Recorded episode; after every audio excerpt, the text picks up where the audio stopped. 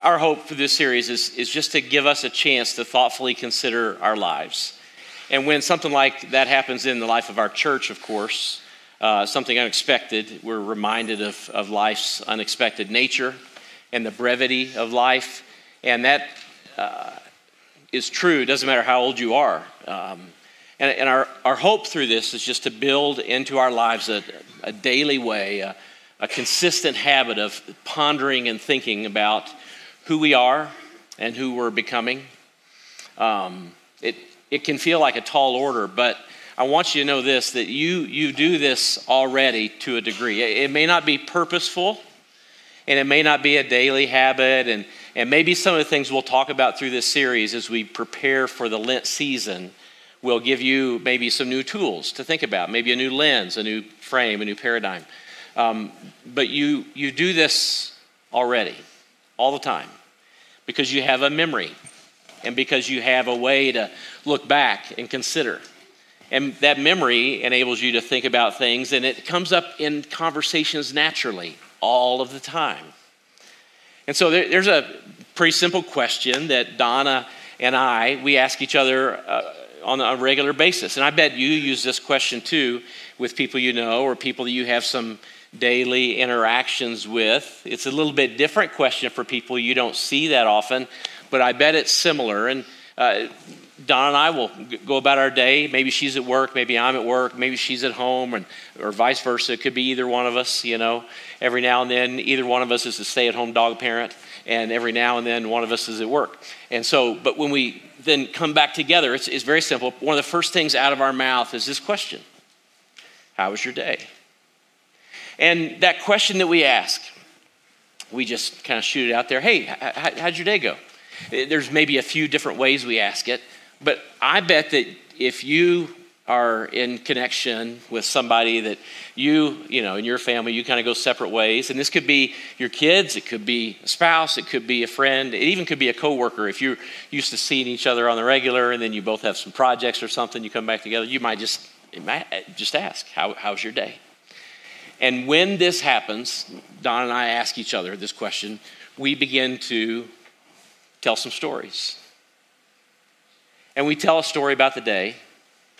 And usually, if, uh, if we're on the phone, maybe she's on her way home, we ask this question, or get face to face at the house, we ask this question. Either one of us can tell based on a countenance or a, or a sigh or a, a maybe a little bit of energy in the voice uh, what's about to come, right? In answer to this question, how was your day? And it could be that there was an event that one of us had to tend to or take care of, or we knew something was happening, a, a meeting or a phone call or discussion, any number of things, and we expect the how was your day question to immediately go to that thing that we knew about. And so we start giving some summaries, some highlights. We tell good stories and we tell low stories. We talk about good things that happened and things that we just, oh, I mean, you're not going to believe what happened today. And usually what follows is some one of the two, a highlight or a low light. Do you do this with your people? And you talk about the day. And I bet you talk about a variety of things. I bet you talk about anything from what you experienced who you saw, what you felt, what you had hoped for that didn't occur, what you didn't expect that did happen, and all of the things in between.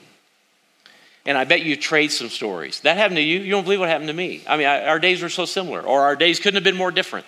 And all of these stories that we begin to tell about our day if you are in the habit of asking this question with somebody that you interact with uh, on a regular basis. They tell us something, whatever we decide to share.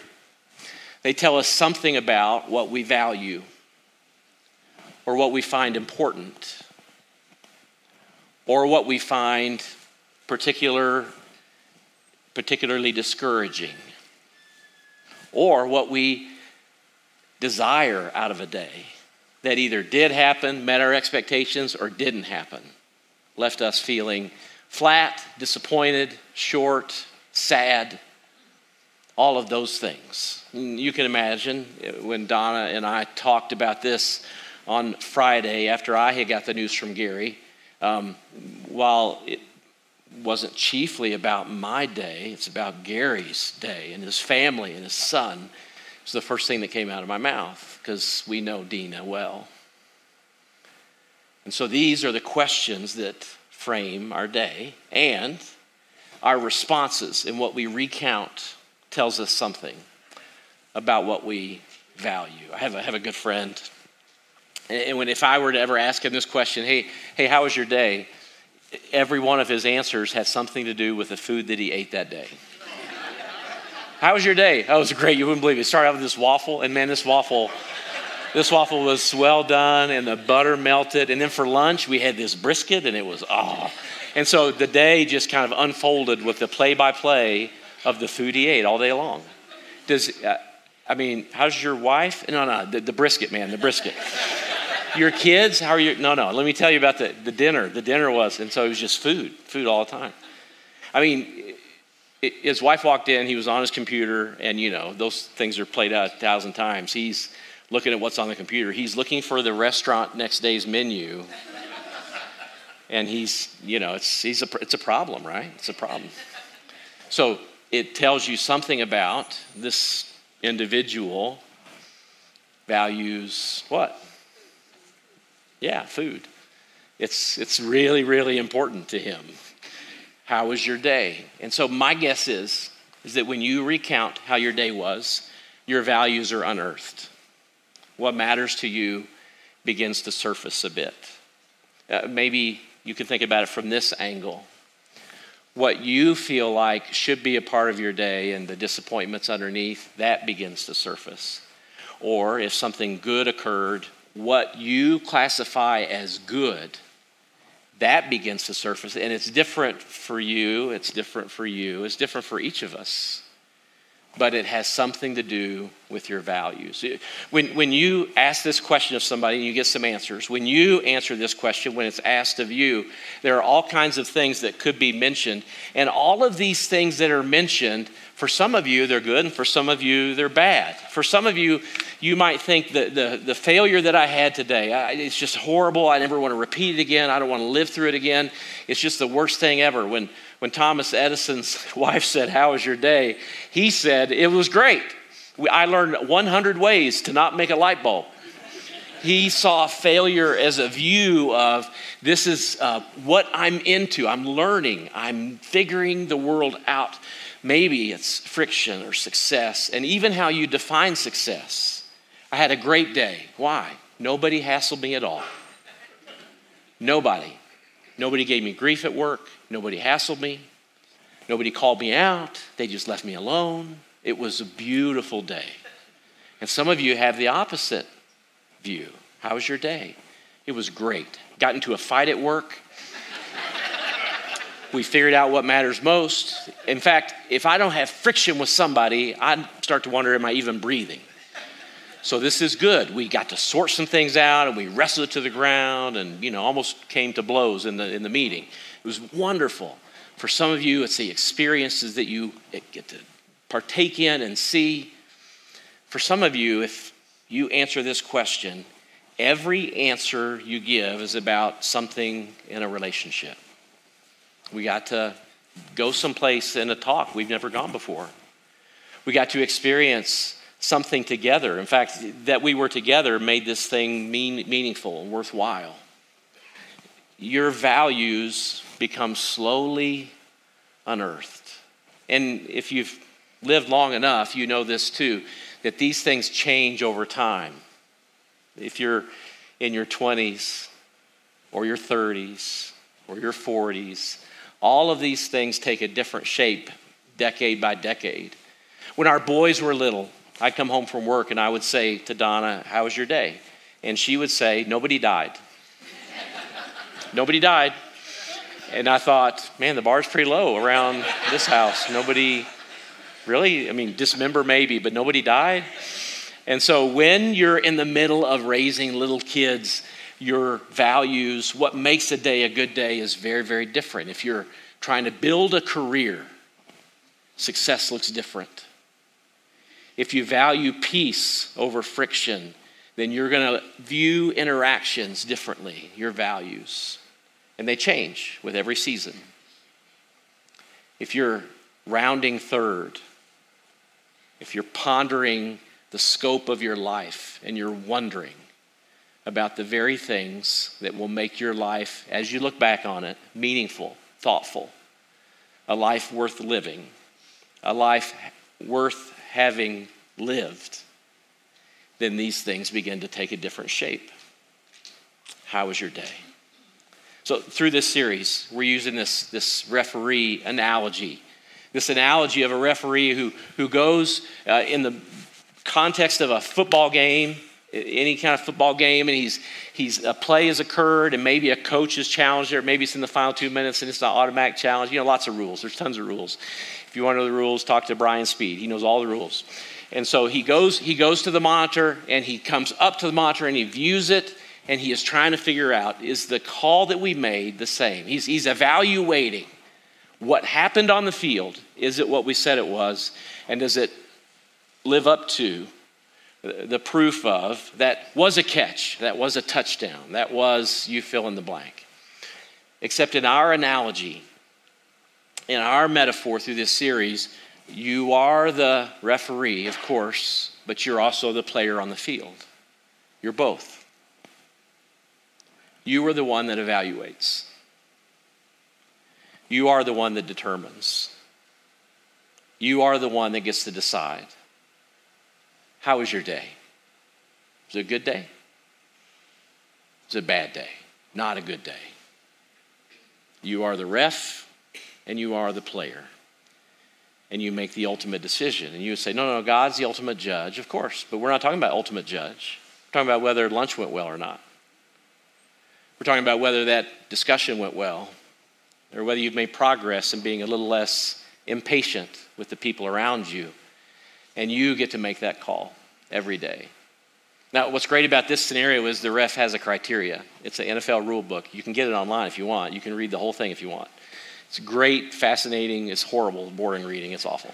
Uh, it was very thick. But uh, every rule in the NFL, and, and they have uh, terms that you, you, you don't even know what they mean. Uh, recently, the term that's been you know, used in, in the, the rule book is they try to sort through how to make calls is a football move. I don't even know what that means, a football move. Because I see the players move and I think, I don't know how that's a football move. It would put, put that on a dance floor and it would sell. You know what I mean? All of these terms, they have a criteria and even with a very detailed set of criteria and an HD 4K replay, a ref staring at a screen can still make the wrong call. And it happens all the time. It happened in 2012, week three NFL season. It was a fascinating game. Seahawks went to Lambeau Field, Green Bay, Wisconsin. Week three of that year, um, was a fascinating year. The, the play that you're looking at there is the play in question. It was the fourth quarter, there were eight seconds left in the game. Seahawks were down by five. A quarterback named Russell Wilson uh, decided that uh, at fourth and 10, he would give it one more shot. And so he threw up a pass, a high pass. We call that in NFL world, what do we call it? A Hail Mary. I'm telling you, the confluence between religion and sports is pretty thick. it's, it's pretty deep. So he threw up a Hail Mary. Um, when he threw it up, uh, the Packer there on the ground had caught the ball. He had caught the ball. Uh, there was a Seahawk, though, um, Golden Tate, who had his hand on the ball. It was in the cradle the Packers' arms. Jennings was his name and they fell to the ground. Two referees ran to the play. One signals interception, the other signals touchdown, and uh, melee and chaos ensued. And so, you know what they did? They had to review it. So they said, wait, we're not sure. Uh, it's scoring play, final two minutes, we're going to be reviewed anyway. We have to review it. We have to review it. So they, they consulted, they stared at the screen, they did all that they had to do, and in spite of the announcers having called it an interception, everyone sure it's an interception, everyone in the stadium knew it was an interception, they called it a touchdown for the Seahawks. They walked away with a win. And now the play in NFL lore is not called a Hail Mary. That day it was called a, does anybody know? They call it the Fail Mary. and it's hard work, and they sometimes still get it wrong. Uh, reflecting and evaluating, even when you have the right criteria, you can find yourself in the middle of hard work that doesn't even pay off the way that you think it might have paid off. And so, Paul says in 1 Corinthians, as we discovered last week, so I run with, say it with me, purpose in every step.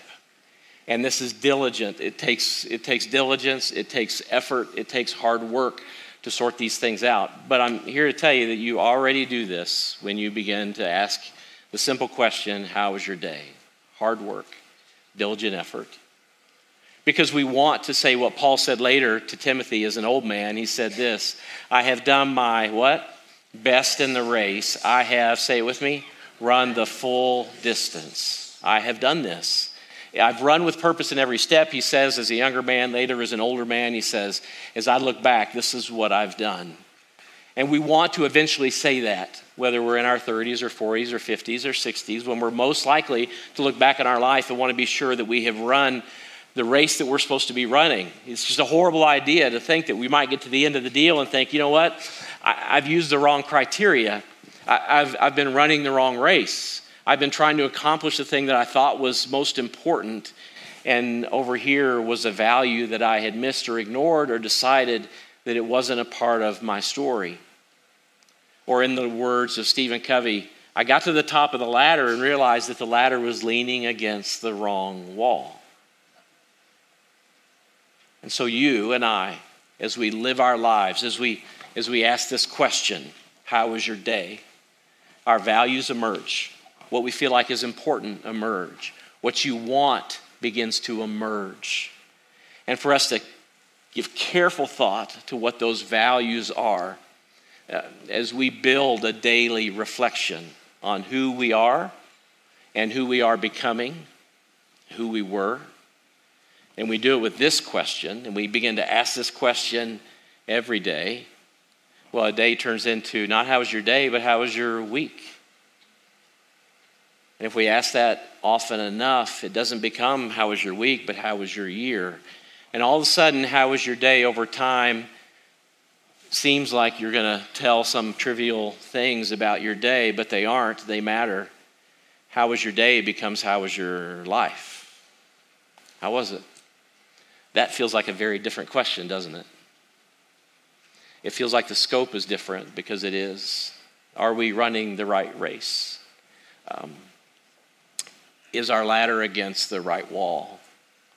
As we ponder what this daily habit of reflection would look like, sorting out the values that help us to answer this question thoughtfully in 10 or 20 years, what's a worth, worthwhile pursuit?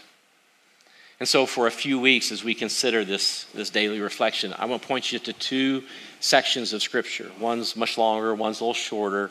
One's in the Old Testament, one's in the New Testament but they are going to help us sort through what matters most. It's going to help us, through a scriptural perspective, maybe thoughtfully consider the types of things that if we're going to say, you know what, today, today was a good day, that we'll end up thinking thoughtfully about this question about our day and how was it. And it will be helpful in these ways scripturally. Uh, James tells us that scripture is like a mirror. In fact, James says if, if if you understand Scripture well, it's like a mirror. It shows you who you are and how you behave and what kind of values you have. And if you forget what it says and you walk away, that's the same as you looking at a mirror and walking away and forgetting that you've got this big piece of leafy lettuce on your teeth or something. We would never do that. We, we know we know what a mirror is for, and Scripture is like that.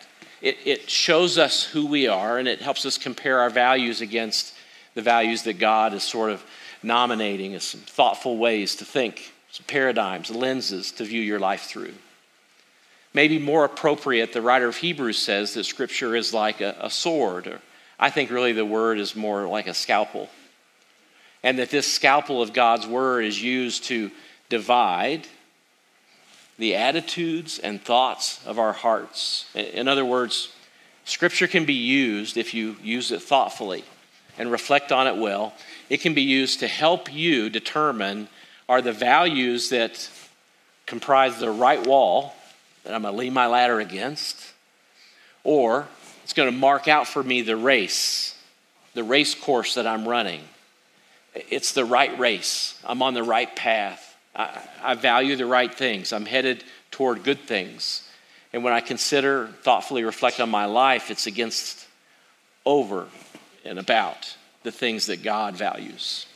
Or the virtues, hopes, the ways He wants us to build relationships with each other.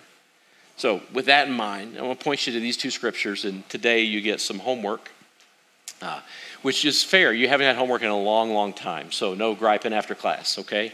Um, the first homework assignment I'm giving you is to read through the book of Ecclesiastes. It's, it's, an Old Testament book. It's in a part of our scriptures that we would call the, the wisdom literature, included with uh, all of the Proverbs and a few other key pieces of scripture. But the story of Ecclesiastes is about a man's search for meaning and purpose in life.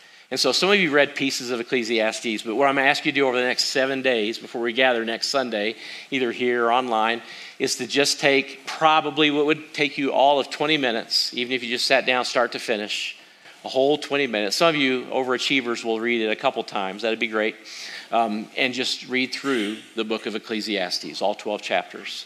You read the beginning, the middle, and the end. It's an incredible story. Now, I will tell you this it's a tough book to read in the doldrums of winter. It's, it's a tough read. Uh, the sun came out today. I was so glad to see the sun. Were you glad to see the sun?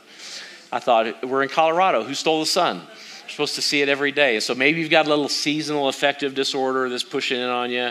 Maybe you're thinking, I mean, they say the days are getting longer, but it sure doesn't feel like it. I shoveled my driveway more this week than I ever want to in 10 years. So if you're feeling that way, Ecclesiastes, if you're not sure how to see it, can be a tough read. It's a little bit depressing. Let me show you how depressing it is, okay? Just so you know what you're in for. Here's how it begins. The words of the teacher, son of David, king in Jerusalem. So there's two voices in Ecclesiastes. One is sort of the narrator, and the other is, is the teacher. And this is how it begins. Meaningless, in fact, let's just say it together, shall we? Let's all read it together. Are you with me? Okay, here we go. Meaningless, meaningless, says the teacher. Utterly meaningless. Everything is meaningless. And I promise you, if anybody in your family woke up and said this, and you didn't know they were reading from Scripture, you would say, I mean, we should make you an appointment, probably. or have you had your meds? You know, I feel like maybe you've missed your meds. This is this is absolutely one of the toughest starts to any of the books in Scripture. But for us to grasp what it says and for you to understand where this story goes, and even how you might apply it to the values that you're going to sort through as we think about our own daily habit of reflection, it's important that you know this that this word meaningless is probably, even though it's in most of our English translations, is probably not the best word. It's a Hebrew word that's in this text, and it's a, it's a word that we don't have a good correlation to in English. And so it's, it's the closest. And it's an unfortunate beginning to the book because the book will take you down a path that is incredibly thoughtful and unbelievably helpful as you ponder your life. So, the, the Hebrew word for meaningless in the text is, is hevel. Say it with me hevel just like it just like it looks. It's easy to say. It's Hebrew. You learned some Hebrew today. Let's say it again. You ready? Hevel. And it means two things. It means this that life itself, so remember what it says, utterly meaningless, life is meaningless, everything is meaningless. And he says it 38 times in the book. So I mean, by the time you get to 37 or 38, you're like, not, not helpful. I, I need something more, uh, more light to read. This word hevel in there is so much, it's important that you grasp it. So the first thing it means is this is that, that life is, is temporary and fleeting. That's what it means. That feels pretty different than meaningless, doesn't it? And the meaning is so different and so unique that you need to grasp this because you know this is true. It's the feeling you had, those of you who know Dina Schmidt well, when you heard Josh explain the news, especially if you didn't know it. It's the feeling I had that Josh had when we got on the phone, all of us, and had the news about, about the life is temporary and fleeting. James says this and he makes it clear. Life is temporary and fleeting. We know this because we've been to funerals. We know people who have passed, some far too early, far too young, and it feels like it doesn't even matter at what age or at what stage of life. It feels temporary and it's fleeting. James says it this way life is like a mist, it's like a vapor. You, you feel like you've understood it, and you get your arms around it, and then you go to grab it, and it's gone right through your fingers. And so, this idea of life being temporary and being fleeting is something that you have had to face already. Whether or not you think your life is meaningless, I sure hope you don't. That's not what is meant by the content of Ecclesiastes. First, it's that life is temporary and that it is fleeting. In other words, the things that you're going to experience today are an utter, complete, and absolute gift of God. When you walked out this morning and you saw the sun after our gray day yesterday and you felt the warmth, today when you sit down to eat something delicious, like my good friend who values food, you'll feel that same feeling. If you have a conversation with somebody here today that is meaningful or a connection, maybe it's just a handshake or a hug. All of these things remind us that these things are temporary and fleeting. It won't always be like this. This is probably the only time that all of us, specifically who we are, will gather in this room together all at once, because it'll be different next week. It's temporary and it's fleeting, and you know this already. So you keep that in mind and you understand the first part of what Hevel means. But then the second idea is just as important, especially as you get into the book, and it's that Hevel, life is Hevel, life is Hevel. It means that life itself is, or our existence, is an enigma or a paradox and what he means by this, and you'll see it unfold in the book. And the, the definition of this word will begin to take all kinds of texture once you start to read Ecclesiastes. And you can even recall, if you've read Ecclesiastes, what some of the things are that he gets into. It means this that, that we think we can figure out life, we think we can sort it out, we, we think we can kind of predict and get a formula down. And this is how we are. We, we, want to know if I do A, then B will happen. If I work hard, I'll get ahead. If I save my money, I'll have enough for a rainy day. You, you fill in the blank. If I'm good to you, you'll be good to me. All of these things we believe are true about life, but the text of Ecclesiastes says, not really. It's, it's a lot of hevel. It's a whole lot of hevel. And what that means is, is that I might work hard and somebody else might get what I work for. Or I might be thoughtful and considerate, and somebody else is not thoughtful and not considerate back to me.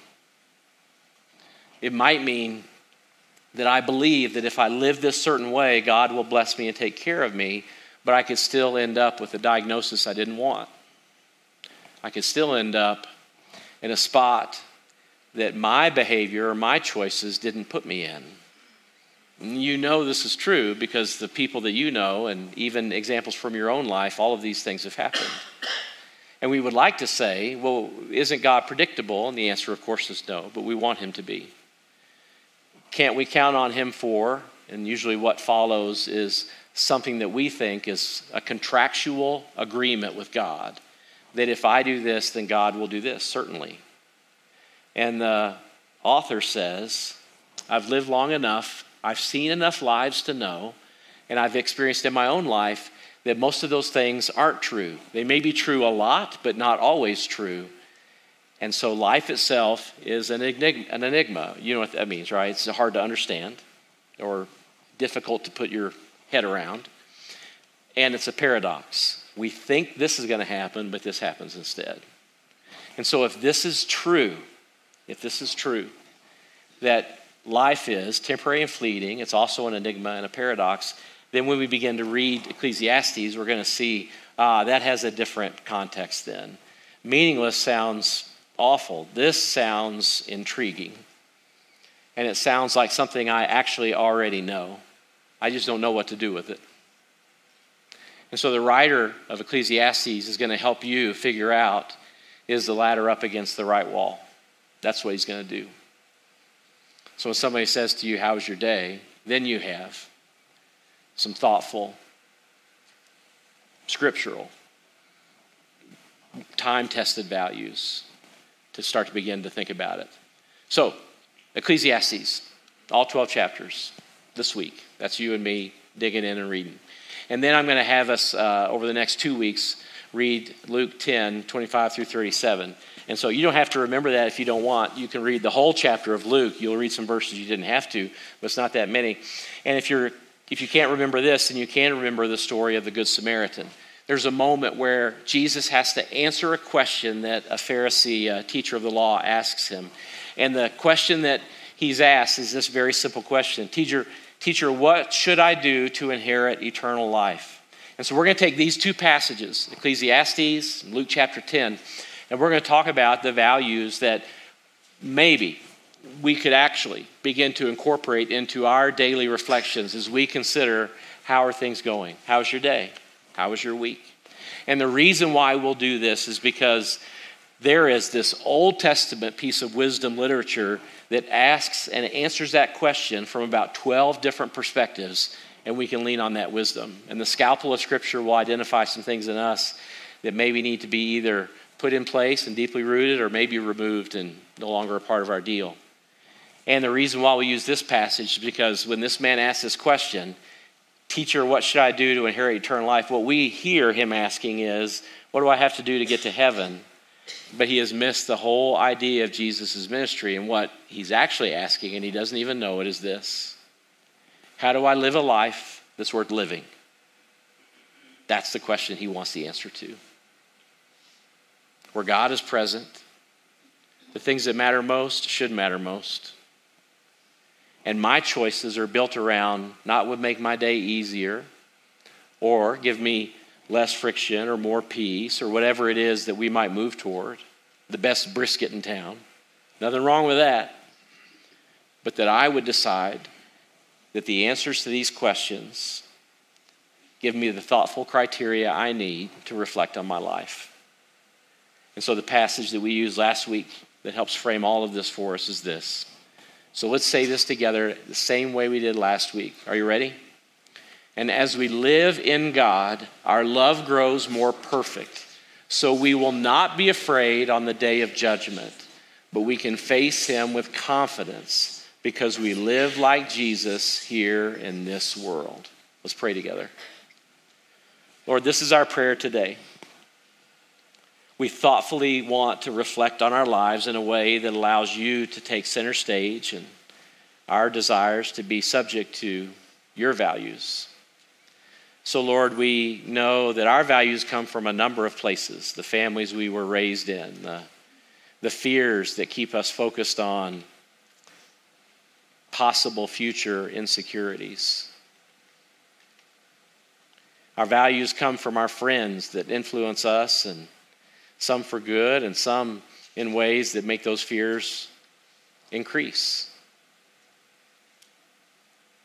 So, Lord, may the question that's been on the screen a few times already today be one that sort of rings in our mind and in our hearts this week. How was your day? And as we consider the answer to this question, our hope and our prayer is that you would help us to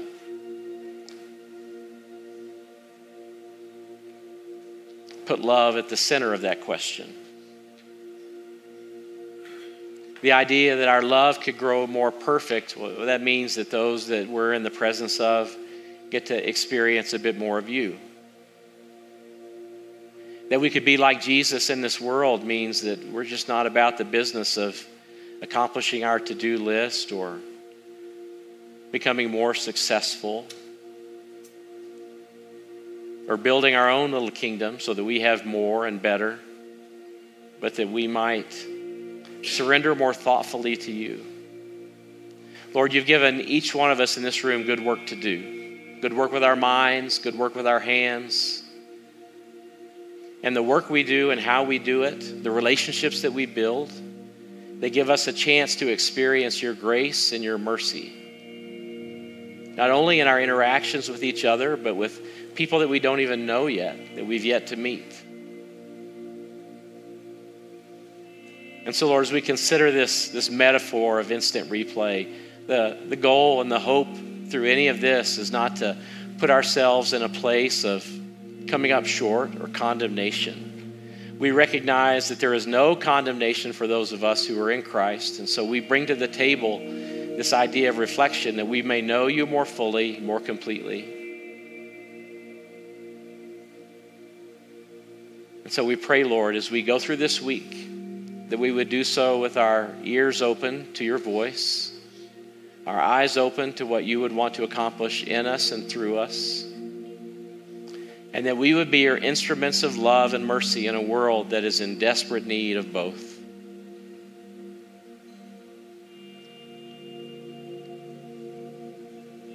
So, Lord, as we prepare to leave this place and go into a world that needs it so much, we pray that these lyrics would seal these thoughts in our minds and in our hearts.